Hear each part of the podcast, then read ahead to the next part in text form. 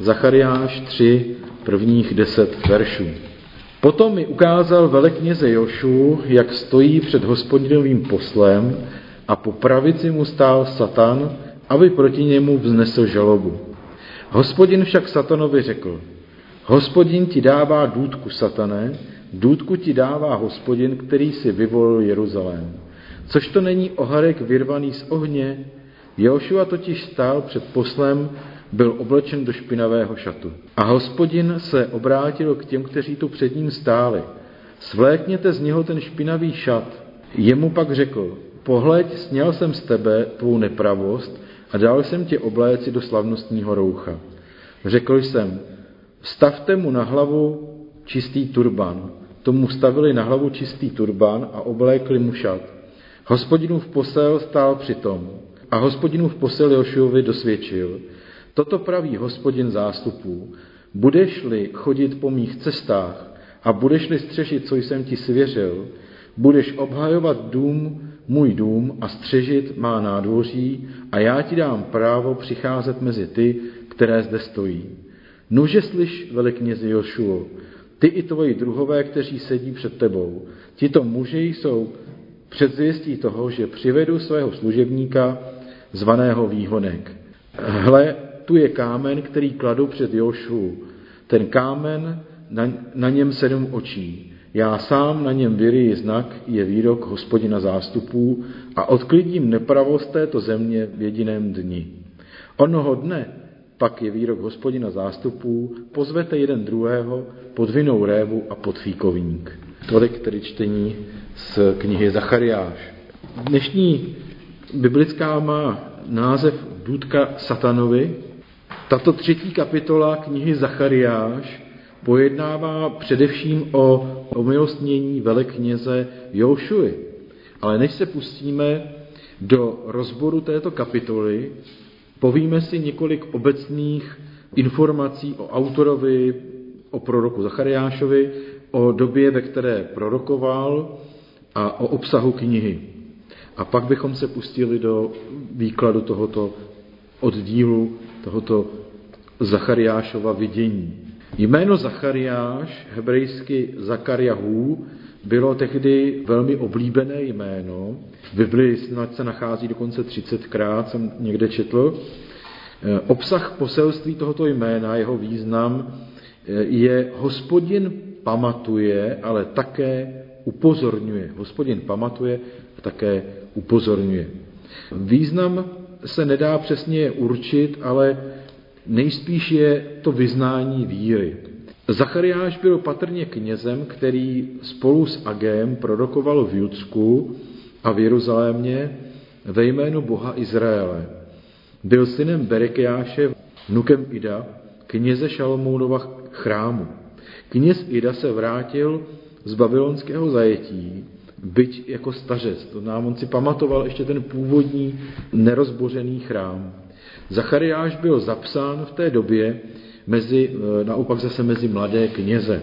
Často se Zachariáš v písmu e, je uváděn jako syn Idův, nikoli jako jeho vnuk. Také Ježíš hovoří o mučedníkovi Zachariášovi, synu Berekiášovu, který byl zavražděn v chrámě. Mezi teology není schoda, zda šlo o stejnou osobu. Jo, jestli tam ti Zachariášové nebyli dva v různém období a jestli no, Ježíš hovoří o tomto Zachariášovi. Není v tom tedy úplně jasno. Zachariáš prorokuje v době perské zprávy Judska dva měsíce po prvním vystoupení Ageově roku 520. Oba proroci působili ve stejných náboženských a politických poměrech a jejich poselství mají styčné body. Zachariášovo proroctví je ale více zaměřeno eschatologicky.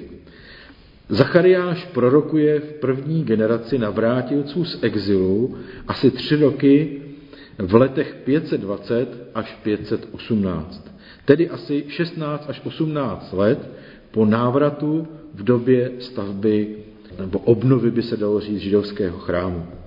Kniha Zachariáš má dvě části. První část jsou kapitoly 1 až 8 a jako autor je uváděn prorok Zachariáš. Druhou část knihy, kapitoly 9 až 14, tvoří souhrn výroků původně anonymních, eh, připojených ke spisu označeným jménem Zachariáš. Ten pravděpodobně ale není autorem těchto, této druhé poloviny. Společným znakem druhého dílu je užívání starobylých předexilních výrazů a obratů. Druhá část přináší novou vizi spásy po hospodinově soudu a vítězství, kde se národy mají proměnit v poutníky, kteří budou směřovat do Jeruzaléma, aby uctívali hospodina. Podobně tak čteme třeba i u proroka Micháše. Zachariáš přijímal proroctví od hospodina v podobě vizí nebo vidění. Své proroctví doplňoval symbolickými úkony. Tyto vize budoucích božích eh, spasitelných činů tvoří základ prvního dílu knihy. Vidění jsou však proroku zahlena tajemstvím, protože jim nerozuměl a potřeboval k ním prostředníka, aby mu to vyložil a tím byl onen anděl nebo boží posel. Pro Zachariášovu zvěst je příznačné, že se odvolával na dřívější proroky. Nechtěl se tím nijak schovávat za jejich autoritu, ale napomínal lid, aby vzal vážně jeho slova, protože za nimi stojí hospodin stejně tak, jako stál za těmi slovy těch dřívějších proroků. Zachariáš tak připomíná lidu neposlušnost předchů, která vedla až k babylonskému zajetí a vyzývá lid, aby postavil svou přítomnost a budoucnost na vůli Boží. Zároveň ale posiluje víru lidu tím, že připomíná Boha jako hospodina zástupů, jeho špaže není krátká na uskutečnění božích záměrů s jeho lidem. Naděje lidu totiž začaly pohasínat, když Darius I. obnovil v zemi pořádek a upevnil moc Perské říše. 521 až 485 to bylo asi tak. Jučtí navrátilci byli upevněním perské moci dezorientováni, ve víře zemdleli a jejich naděje tím pohasly. Zachariáš pozbuzuje lid boží, aby věřil, že hospodin uskuteční své plány s božím lidem a nikdo mu k tomu, nikdo mu v tom nedokáže zabránit. Jestli si vzpomínáte, pokud to bylo zmíněno v kázání, tak oni přestali budovat ten boží chrám, opustili to dílo boží. Tak Zachariáš je tady povzbuzuje k tomu, aby se nebáli, že hospodin zcela jistě své eh, plány, které má s božím lidem, uskuteční a nezabrání mu v tom ani Darius I se svojí vládou perskou. Zachariáš měl celkem osm nočních vidění nebo vizí, jsou komponovány jako souvislý cyklus, jehož vrcholem jsou kapitoly třetí a čtvrtá, tedy tu jednu kapitolu, tu třetí budeme část probírat za chviličku. Tato vidění se odehrávají v chrámě a týkají se vůdců Jošuji, to byl duchovní vůdce, velekněz, a Zerubábela, který byl místodržící. My se dnes budeme zabývat právě tou třetí kapitolou prvními deseti verši. Tak to byl úvod a nyní k tomu biblickému textu dnešnímu, který jsme četli. Omilostněný velekněz a důdka satanovi. Jedná se o čtvrtou Zachariášovu vizi. Stáváme se v ní svědky nebeské scény uvedení velekněze Jošuy do svého úřadu. Obraz nám připomíná svěcení Áronovo do velekněžského úřadu v Levitiku 8. Na pozadí této nebeské scény je zřejmě obraz obřadu uvedení do velekněžské služby, který se odehrával jinak normálně běžně v chrámě. Tento rituál pravděpodobně začínal zjišťováním, zda velekněz obstojí před Bohem. Jošua stojí před hospodinovým poslem v tom vidění a je oděn do špinavého šatu. Motiv oblečení, na kterém se ukazuje, zda člověk před Bohem obstojí či ne, se objevuje i v Novém zákoně. Asi se vám vybaví e, třeba podobenství o hostině, které vypráví Ježíš, kde hovoří o člověku, který se nějakým nedopatřením dostal na královskou svatební hostinu, která je obrazem počátku nového věku.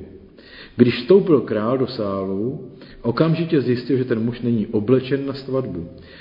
nechal ho tedy hned spoutat a uvrhnout do temnot, kde bude pláč a skřípění zubů. Pak se vám asi jistě vybaví příběh s marnotratným synem. Marnotratného syna, který se pokání vrátil k otci a jehož otec nechal obléci do nejlepšího oděvu. Andělé se většinou také zjevují v bílém rouchu. Když se Ježíš modlil nahoře, jeho zář nabila nového vzhledu a jeho roucho bylostně zářilo. A konečně ve zjevení Janově čteme o těch, kdo potřísnili svůj šat a jsou vyzváni k pokání. Ale jsou i ti, kdo nepotřísnili svůj šat a budou chodit s Ježíšem v bílém rouchu, neboť jsou toho hodní.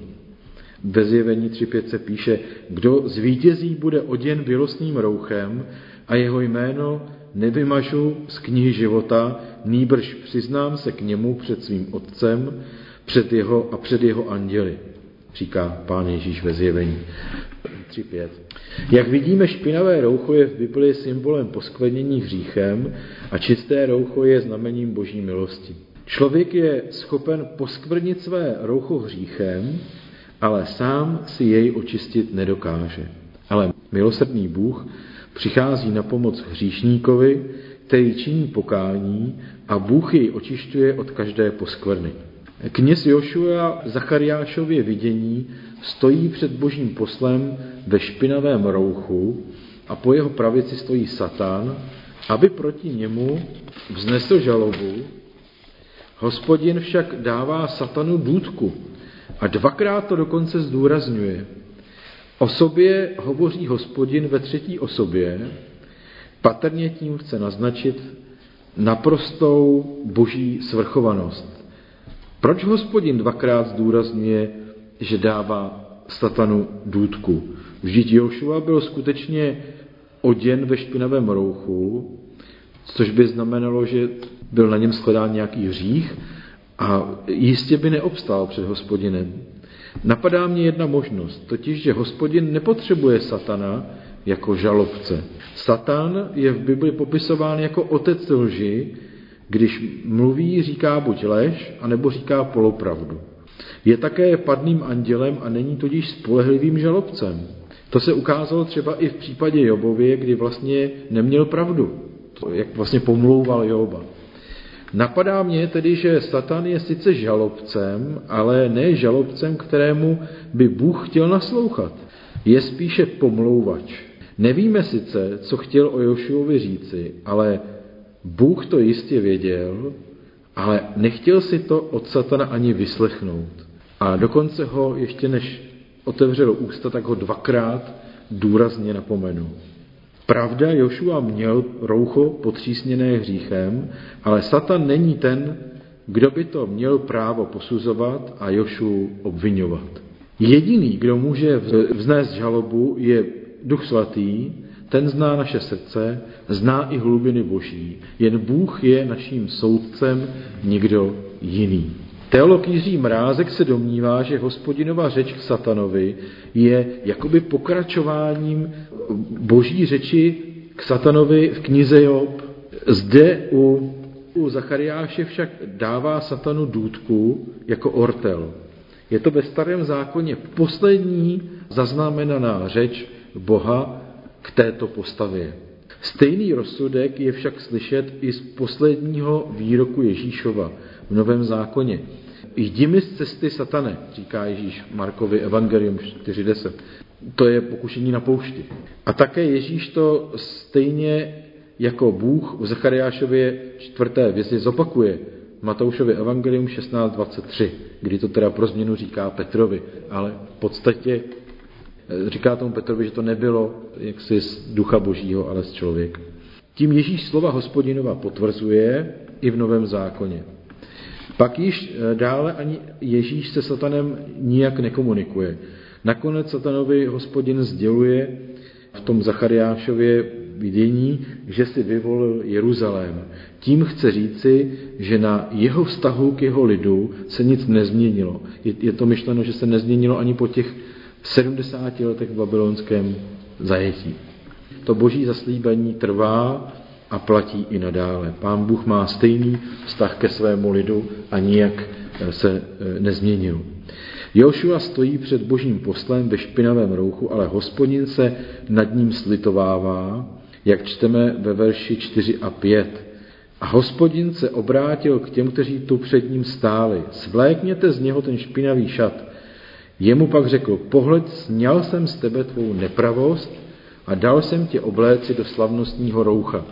Řekl jsem, vstavte mu na hlavu čistý turban. Tomu vstavili na hlavu čistý turban a oblékli mu šat. Hospodinův posel stál přitom. Zachariáš 3, 4 až 5. Tato scéna nám nápadně připomíná Ježíšovo podobenství o návratu marnotratného syna.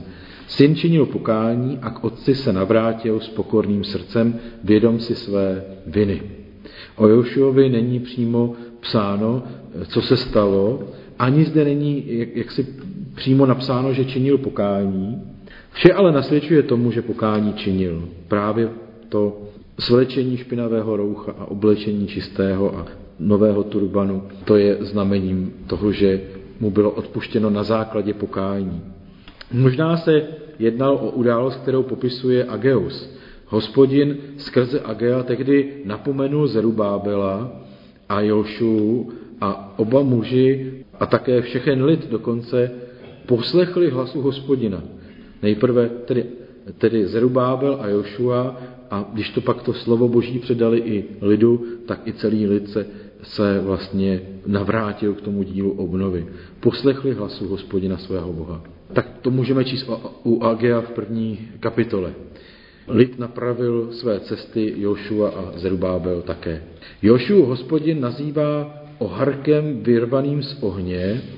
Tady se trošku odbočím ještě z toho textu. Tady e, ten text působí tak trošku nejasně.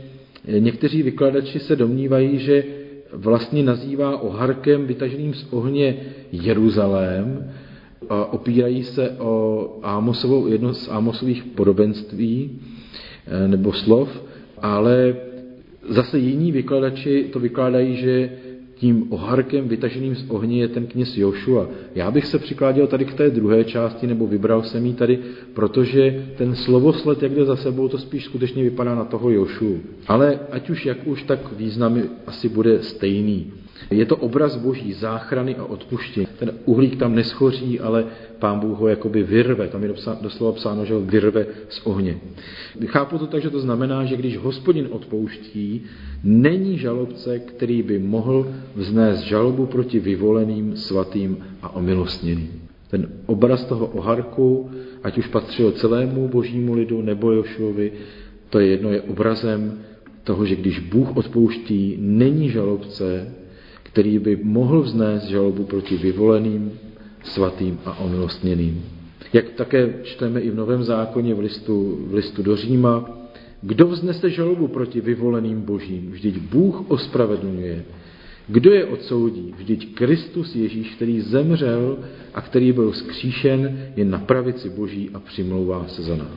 Nyní tedy se scéna změnila v tom vidění Zachariášově. Jošua nyní stojí před božím poslem omilostněný a hospodin jej zavazuje slibem, jež nám zůstává z části vlastně takový jako zakrytý, zahalený. Píše se tam, nebo hospodin říká, toto praví hospodin zástupů, budeš-li chodit po mých cestách a budeš-li střežit, co jsem ti svěřil, budeš obhajovat můj dům a střežit má nádvoří. A já dám, ti dám právo přicházet mezi ty, kteří zde stojí. Eh, chápu to tak, že Jošua má věrně sloužit hospodinu jako velekněz a dbát na jeho přikázání, co znamená, že bude mít právo přicházet mezi ty, kdo zde stojí, před hospodinovým poslem, není zcela jasné, vlastně o tom zástupu toho moc nevíme.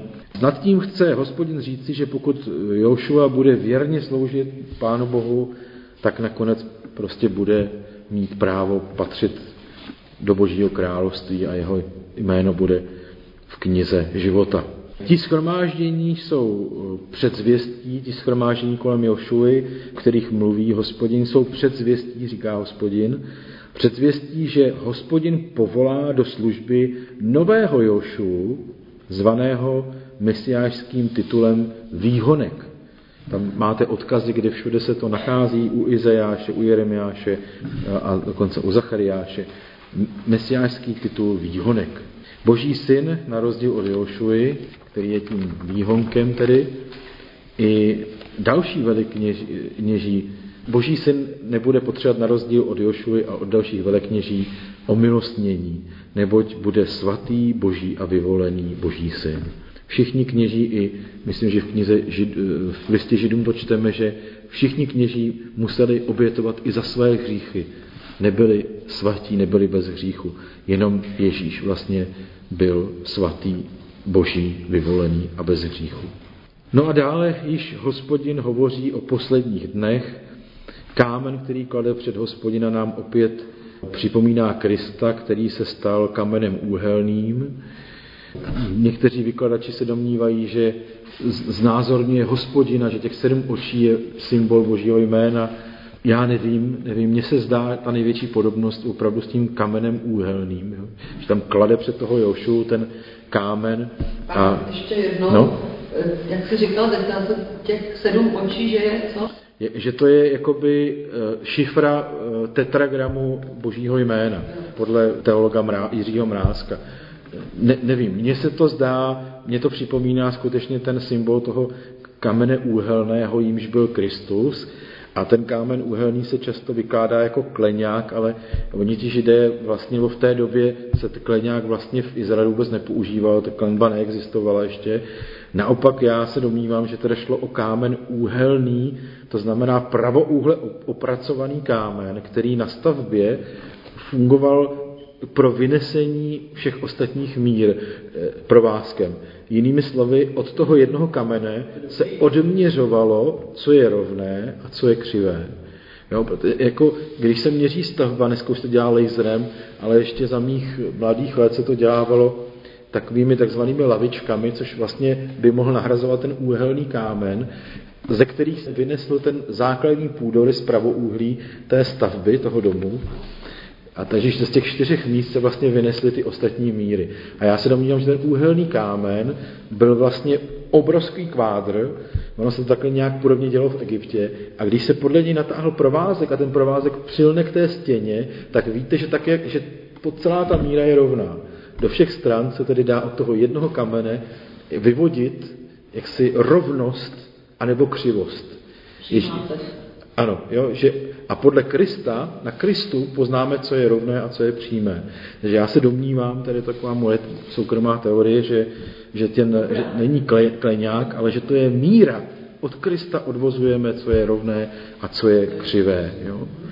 Jo? A proto se stal kamenem úrazu, Ostatním kleňák by se nestal kamenem úrazu, ale ten, ten, ten pravouhlý kámen, ze kterého se bere míra pod, pro celou stavbu, tak se stal kamenem úrazu, protože na něm si prostě si natluče ten, kdo je křivý, kdo není rovný, kdo, kdo není přímý. Tam to bude, tam bude rozpoznán, protože bude k němu přiložena ta míra, tak bude obrazně řečeno, zjištěno, že ten člověk je křivý, že není ve, své, ve svém srdci přímý a rovný a spravedlivý. Tak to je moje, moje teorie, nevím, jestli správná, ale když jsem to nějak zkoumal v, trošku v knihách, tak jsem došel k takovému závěru.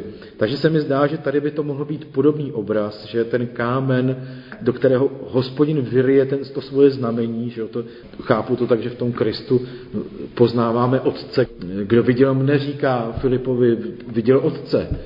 Jako by pán Bůh do něho vyryl sebe.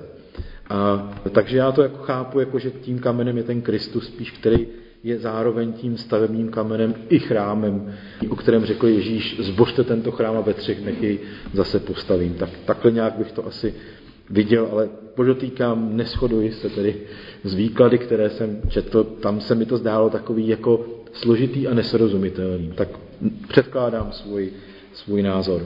No a končí to tím, že ten kámen vlastně bude znamením soudu, ale i milosti boží, že hospodin odklidí v jeden den nepravost celé země a spravedliví budou žít v jeho království v pokoji a radosti. Eh, jejímž symbolem je vina, réva a fíkovník. Vždycky, když se mluví o sezení pod vinou, révou a pod fíkovníkem, tak se tím naznačuje minimálně jako stav blaženosti a pokoje, ale nejspíše se tam naznačuje něco, něco z toho budoucího času, kde očekáváme den hospodinův jako den, kdy tedy bude člověku setřena každá slza z očí a nebude smrti ani bolesti, ani žalu, ale, ale, ale bude tam radost a pokoj. Tak takhle vlastně končí ten, ten text, to vidění Zachariášovo. No a jaké by tady mohlo být poselství? Tak když jsem se to, kdybych se to pokusil schrnout, tak řekl bych, že Zachariášovo čtvrté vidění, pokud se nebudu soustředit na celou knihu, ale na tu třetí kapitolu, Zachariášovo čtvrté vidění, stručně bych to viděl asi takhle.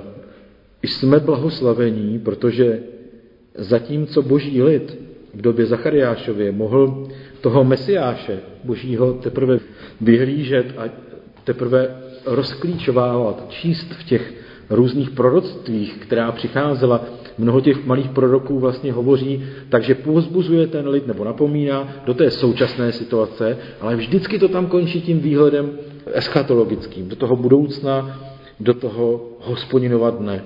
Tak eh, oni teprve vyhlíželi, ale my už jsme ti, kteří jsme se narodili do doby, kdy Kristus už přišel na svět, zemřel za naše hříchy a vystoupil k Otci.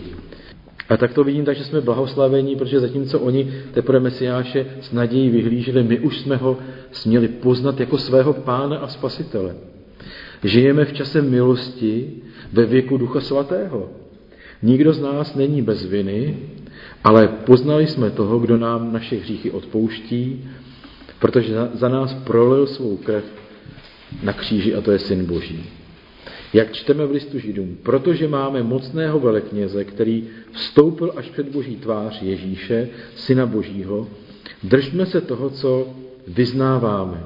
Nemáme přece velekněze, který není schopen mít soucit s našimi slabostmi, Vždyť na sobě zakusil všechna pokušení jako my, ale nedopustil se hříchu. Přistupme tedy směle k trůnu milosti, abychom došli milosedenství a nalezli milost a pomoc v pravý čas. Nemusíme se bát žalobce satana. Hospodin satanu nenaslouchá. Hospodin zná naše srdce a pokud vyznáváme své hříchy, on je tak věrný a spravedlivý, že nám je odpouští a nepřipomíná nám jich více. Když hospodin odpouští, není žalobce, který by mohl vznést žalobu proti vyvoleným božím svatým a milosedným.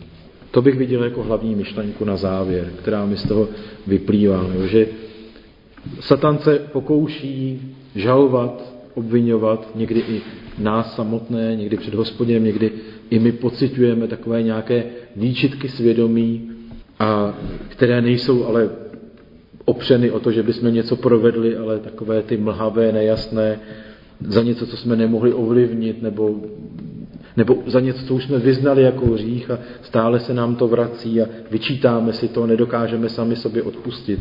Tak možná je to takový povzbuzení, že nenechme se obvinovat od zlého. Pán Bůh podle mého názoru nenechává satana v pozici nějakého našeho žalobce, kterému bych chtěl naslouchat. Abychom my jemu naslouchali a cítili se vinní, když jsme už dávno svůj hřích vyznali, s lítostí a s pláčem jsme předstoupili před hospodina a vyznali jsme své hříchy, můžeme přijmout boží odpuštění. A když hospodin odpouští, není žalobce, který by mohl vznést žalobu proti vyvoleným božím, svatým a Bohem omilostněným. Nebuďme soudci sami nad sebou, když nám Pán Bůh odpustil. Tak asi takovou myšlenku bych v tom viděl.